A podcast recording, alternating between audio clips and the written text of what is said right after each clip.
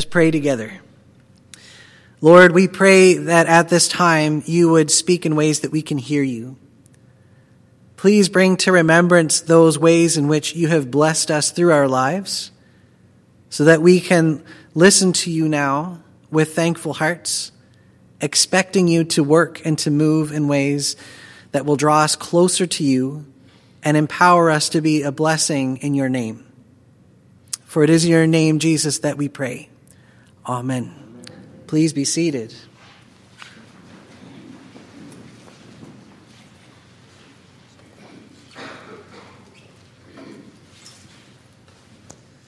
Well, good morning again.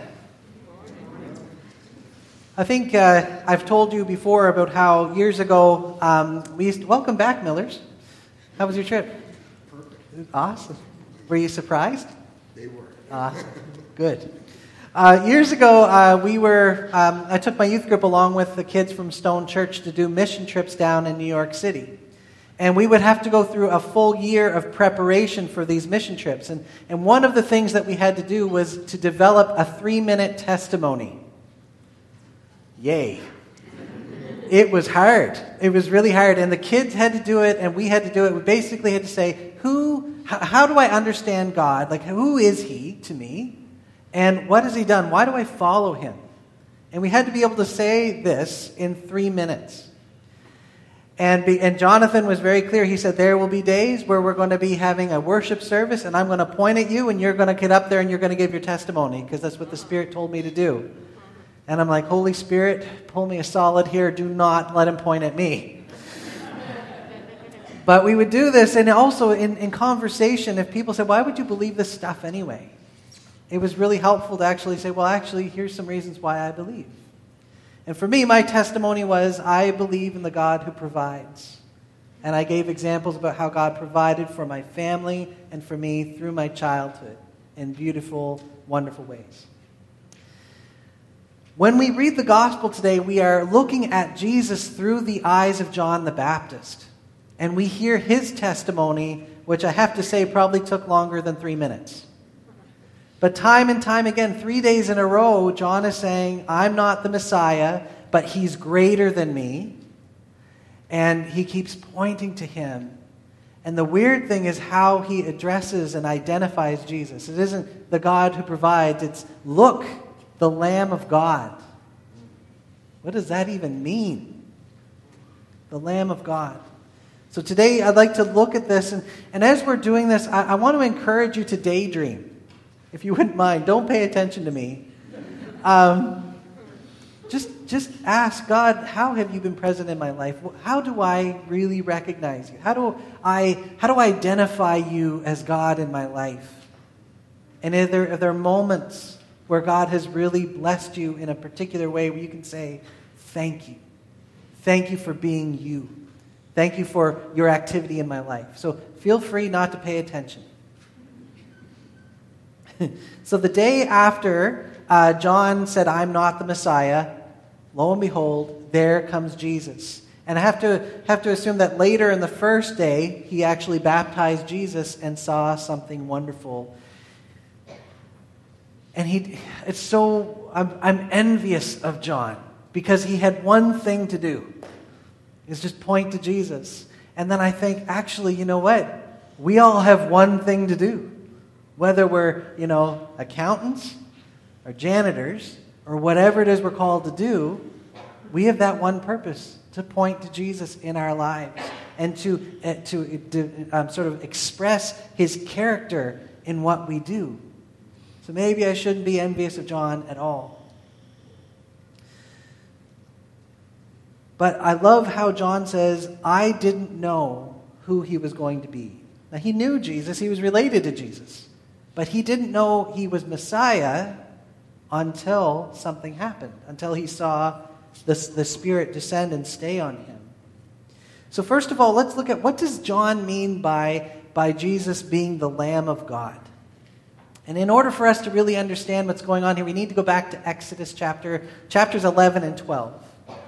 But basically, this story is, is the story of the Exodus about how God delivered the Hebrew people from their slave masters, the Egyptians. And God went to war against all of the gods of Egypt.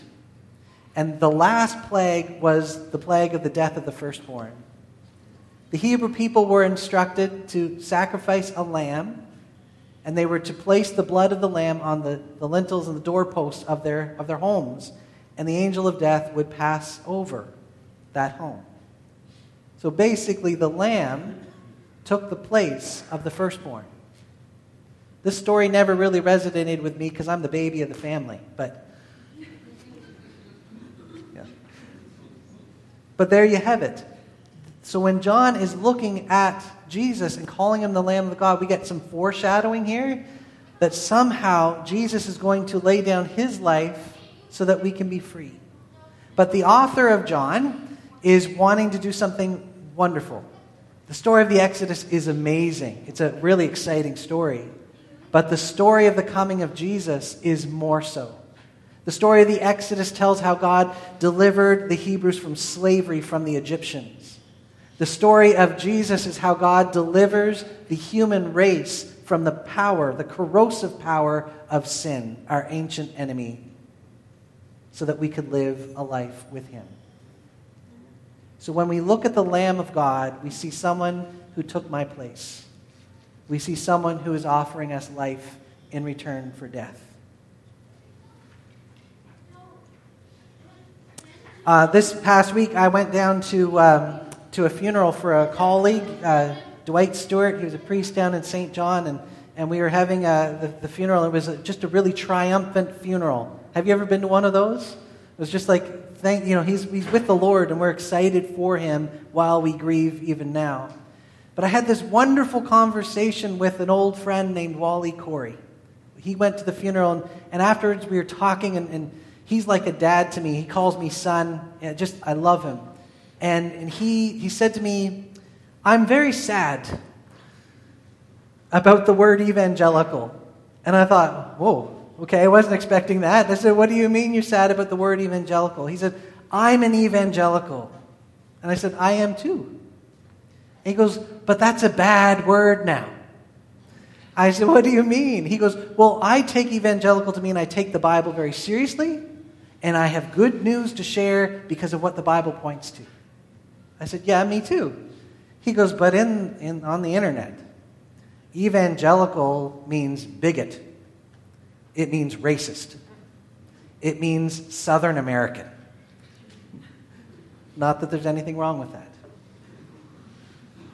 Anyway, he goes, they've just used this word and they've totally tarnished it. And I was like, ah. I said, but maybe, Wally, we should be less concerned with labels and more concerned with the values. Because there's one major shift that happened within the evangelical movement uh, recently that has been moving away from allegiance to Scripture alone to allegiance to Jesus alone. And there's a big shift here. Some people look at the Bible and they say, This is the ultimate authority in my life. Okay? That often leads to real legalistic attitudes.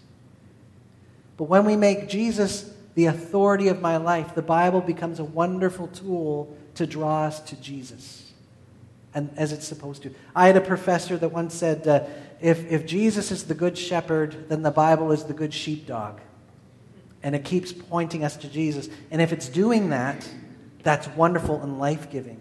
But if it's making us a rule follower only, it can be quite harmful. And I've been there. John gave his testimony I saw the Spirit come down from heaven as a dove and remain on him. I did not know him, but the one who sent me to baptize with water told me, The one you see, the Spirit come down on and remain on is the one who will baptize with the Holy Spirit.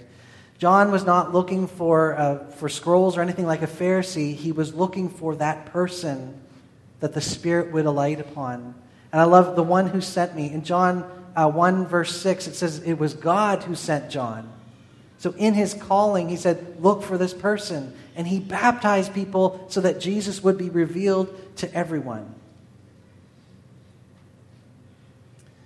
I love how John is upfront with his ignorance, his humility.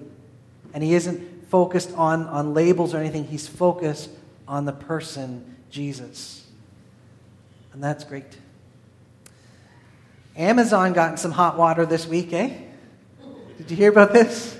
Uh, they were leaving packages on people's doors and taking pictures to say, hey, the package was here, so if it was stolen, it's not our fault. But what happened is that the images, the GPS coordinates, the timestamp, all of it was going up online for everyone to see. Kind of creepy, right? Everyone knows where I live, that this is the size of the package, and that my house was empty at this time of day. So, uh, a little creepy. This is where a shift happens in the gospel passage. You take a, a focus off of John's testimony to the reception of Jesus. So the next day, again, John sees Jesus. He goes, There's the Lamb of God. And his two disciples leave and they start stalking Jesus. Kind of creepy. Jesus turns around and says, What are you doing? What do you want? And he tells them, and they say, Rabbi, teacher, we want to know where you're living. Now, we could just say, Oh, that's just a simple thing. They want to have access to Jesus. They want to know where he is. They want to be able to, to call upon him and to see how he's living, and, and they want to share their life with him. And the beautiful thing here is that, that Jesus doesn't say, okay, I live down at the end of that street, second house on the left, or whatever. He says, come, come and see. And he invites them into this walk with him, this relationship with him. And that's a beautiful thing, where we are invited into this relationship with him. Then we, we, get, we get turned over to uh, what Andrew does. Andrew takes a really great cue from John the Baptist, and the first thing he does is he testifies to his brother, We found the Messiah, come and see. Not only does Jesus invite us into a living relationship with him, he then changes us. You look at Peter, and he says, Simon, son of John, you're going to be called Cephas, which means rock. And we all know Peter is one of the pillars of the ancient church. And we think, how could Jesus name this guy the rock? He was so inconstant. Right? He was always putting his foot in his mouth. He's getting rebuked by Jesus. He's trying to control Jesus. And then he denies Jesus three times. How can this guy be a rock? And this is how. Because in all of his waywardness and shakiness, Peter demonstrates that God's love will not quit. It is a sure thing, solid as a rock. And that's where the good news is. What is your testimony with Jesus? Where is there in your life where God has broken in and done powerful things that you can give thanks for? Uh, today, I, I want to do something a little different um, because I, I, heard a song this week and it really spoke to me. Um, and I don't know where you're at. For me, I feel like I'm in a low place right now, a lot of grief, a lot of, a lot of darkness. But I want my eyes to be lifted from that darkness and onto Jesus and what he is doing. So I want to play a, a video here, and it's called Different. And, and there's a little bit of an intro uh, where the guy explains what's going on in his life. And the video is about five minutes long. I just want to invite you to just be still and, and, and invite Jesus in in a greater way to say, Where are you living right now? Where can I participate in what you're doing? Because the change we want to see in the world has got to begin with us. So let's just pray and then, then I'll play the video. But Lord, we thank you we thank you that you were revealed. We thank you that, that you have called us into the ministry of John the Baptist, which is to reveal you to the world around us. So, Lord, help us to keep our eyes on you.